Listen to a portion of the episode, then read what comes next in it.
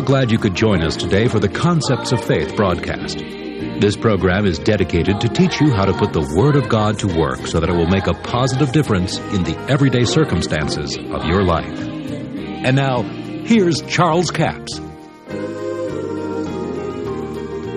Now, if you go back and pray the next morning and ask God for the same thing, you've just proved that you didn't believe what you prayed the day before. Now, I know there's a controversy about that, and I know that there's people that say, well, you know, I just don't get enough faith by praying once. Let me tell you something. More than likely, the way they pray, and they never will get any faith. Because if they're praying the problem, you're destroying your faith. And that's exactly what many of them are praying. Lord, you know that I'll not have the money and I can't get a job and I'm going to lose my house. And you're probably right. Because you see, the faith is in failure there. Faith is in the devil. Faith is in failing. Now, let's bring it back to this. The Word of God says it one way. The ability to believe that comes from the Word of God. And like I said, I believe that Bible faith comes from the promise itself.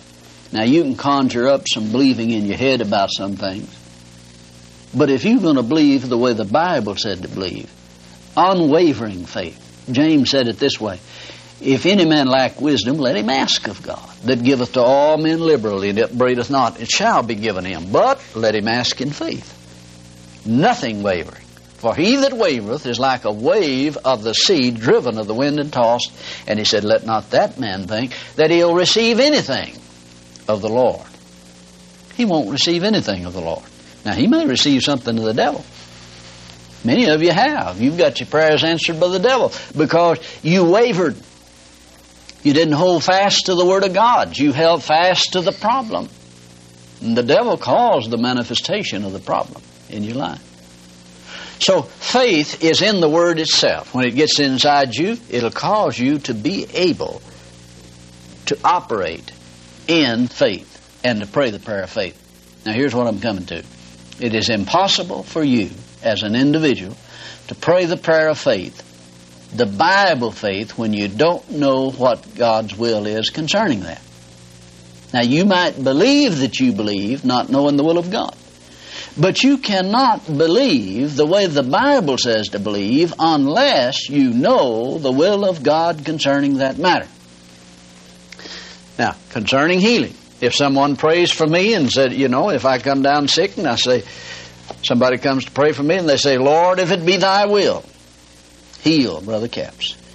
Well, now, if you're going to pray that way over me, just forget it. Let me go on to the hospital or to a doctor somewhere.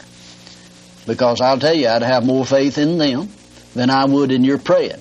Because if you don't know the will of God concerning healing, don't pray for me. Because the Word is very specific in that.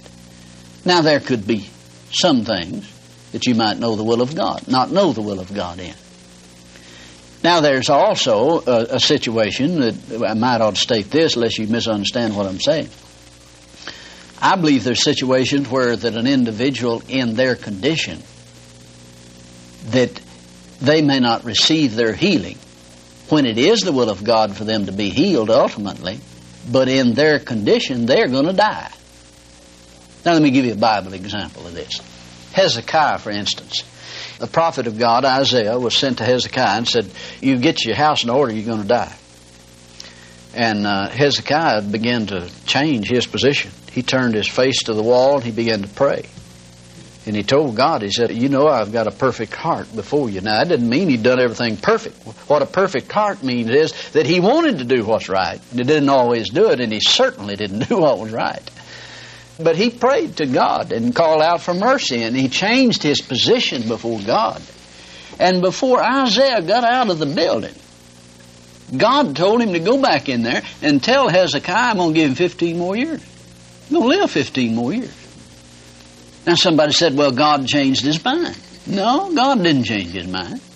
That was God's will all the time that Hezekiah live his full life out, but not in the rebellion in the situation that he was in. So there may be some of you and some individual you're praying for. It's God's will for them to be healed, all right, but in their condition they may never be able to receive until they change their position before God. Now, I think that needs to be said because sometimes we get criticized for saying that it's always God's will to heal. Ultimately, it is. There may be sin in your life, there may be unforgiveness in your life, that you'll never receive healing until you get it out of there. But that doesn't change the will of God concerning you. It changes your ability to receive what God's will is. Because you see, if you got unforgiveness, you're not going to be able to believe God for healing. Your heart will condemn you. And I think that's evident in some of the things in the Scripture. We'll not go into that at this point. But believe God for what He's promised you. That's what we're talking about, and the faith to do that's in the promise itself. Now, another thing I want to talk about here just a little bit is be specific about what you pray for. Don't just pray a scatter load and say, Now, God, whatever your will is, and just let all these things come about. I, Lord, I'm just going to let whatever your will is, just let it happen. Now, that's an open prayer. That's what I call an open ended prayer. The devil can answer that, the world can answer that, a storm could answer that and you'd think it was of God. Don't ever pray that way. Be specific in what you pray. Know why you prayed it. Have a scripture on which to base your prayer. Because unless you have scripture for what you're praying, I'm convinced that you will not have the Bible faith to believe for it. It's impossible. I'm going to say it again, and I, I just can't get off of this because it's so important. It's impossible for you to pray the prayer of faith if you don't know the will of God concerning the matter. The reason for that is because, I'm going to say it again, the faith for the promise is in the promise itself. If you don't know what the promise said, how could you have the faith that's in the promise to believe for? Don't let that hang there just a little bit. Some of you have never thought of that. And I'm going to say it again. It's impossible to pray the prayer of faith when you don't know what God's will is concerning the matter. Now, let me give you scripture for that. There was a leper came to Jesus one day in Mark the first chapter, verse 40. The leper came to Jesus and said, Lord, I know you can. I know thou canst make me clean. If thou wilt, thou canst make me clean. Now notice, here's a man that knows that he can. He knows that the Lord's able. He has no doubt that Jesus is able to do it, but he does not know whether he will or not. Now, the reason he didn't know whether he would or not is because he had nothing to go by. As far as I can determine in the scriptures, there had been no lepers healed at that point. So then, you see, he didn't have anything to base his faith on. Now, he had heard that Jesus healed people. He'd probably seen multitudes that had been healed. But far as I know, there was no lepers in there. So he didn't know whether Jesus would heal a leper or not. And if you read that, it's astounding what happened. He stretched out his hand. The first thing Jesus did was he moved with compassion. He touched him, laid his hands on him. And did you know that the old boy didn't get healed? He didn't, didn't anything happen? Didn't change all. He's still just as leprous as ever was. Until Jesus answered his question. Now, see, here's the Bible basis for what I'm telling you. It's impossible to pray the prayer of faith unless you have the Word of God or the will of God on the subject. Now, the man said, I know you can, don't know whether you will or not. Jesus laid his hands on him, and even though Jesus was anointed with the Holy Ghost and healing power, no healing power flowed into the man. The man was not healed until Jesus said, I will be thou clean. And immediately the leprosy departed from him. He was cleansed. Now, this is the point. When the fellow got the answer to his question, then he could believe God. See, he asked Jesus. He came to Jesus, said, I know you can, but don't know whether you will or not. Now, there's some of you been going to God. Lord, I know you're able, but I just don't know whether you will or not. Until you know what God will do, then you're probably not going to receive anything. Now, you've all heard people say this. I've heard it. They said, well, you just never know what God will do about this situation. You just have to pray and just hope to God it'll work out. Well, if you'll read the words, you'll know what God will do. When you know God's attitude concerning the situation, then you know what to believe. But when you're trying to believe something and don't know what God said about it, you're in a heap of trouble. Well, let's move on a little bit. We got a lot of to cover here.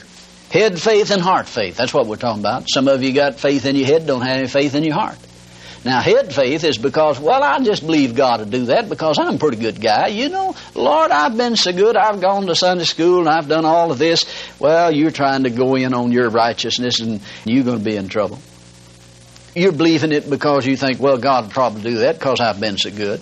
Well, Paul says if you're doing that, you're under the law. You're getting under the curse of the law. Heart faith comes from the Word of God. And when the leper found out what God said about it, what Jesus said about it, he instantly received his healing. Now, notice there, before we leave that, that Jesus had his hands on the old boy. But there was no manifestation of healing until Jesus answered his question.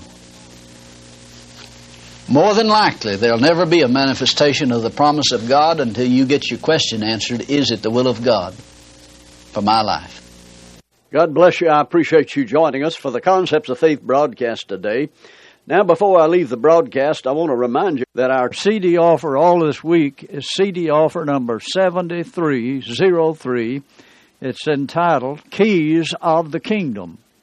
Three CDs for $22 plus $5 postage and handling, total of $27. In Matthew, the 16th chapter, Jesus had asked the question, Whom do you say that I am? And Peter said, Thou art the Christ, the Son of the living God. Jesus goes on to say, I say unto thee that thou art Peter, and upon this rock or this confession I'll build my church, and the gates of hell shall not prevail against it. I will give you the keys of the kingdom, and whatsoever thou shalt bind on earth shall be bound in heaven, whatsoever thou shalt loose on earth shall be loosed in heaven. Now, the Amplified, I believe, is one that states it this way I give you the keys of the kingdom. Whatever you bind on earth is what's already bound out of heaven. Whatever you loose on earth has to be what is already loosed in heaven. Now, if we understand that, we can understand what Jesus is saying. When he taught his disciples to pray in Matthew, the sixth chapter, he said, Pray this way Thy kingdom come, thy will be done in earth as it is in heaven. He said, Pray that it'll be on earth the same as it is in heaven. That is the will of God. Now, if it's God's will for it to be on earth the same as it is in heaven, and Jesus said, pray that way, so we know it must be, it is the will of God for it to be that way now. Then he said, I'll give you the keys of the kingdom. Whatever you bind is what is already bound out of heaven. Whatever you loose has to be whatever is loosed out of heaven. So we have the power of binding and loosing. It's here on earth, and you have authority to operate in that. Well, that's offer number 7303 three CDs for $22 plus $5 postage and handling, total of $27. We have a toll free order line, 1 877 396 9400. That's Keys of the Kingdom. Until tomorrow, this Charles Capps reminding you the enemy is defeated, God is exalted, and yes, Jesus is coming soon.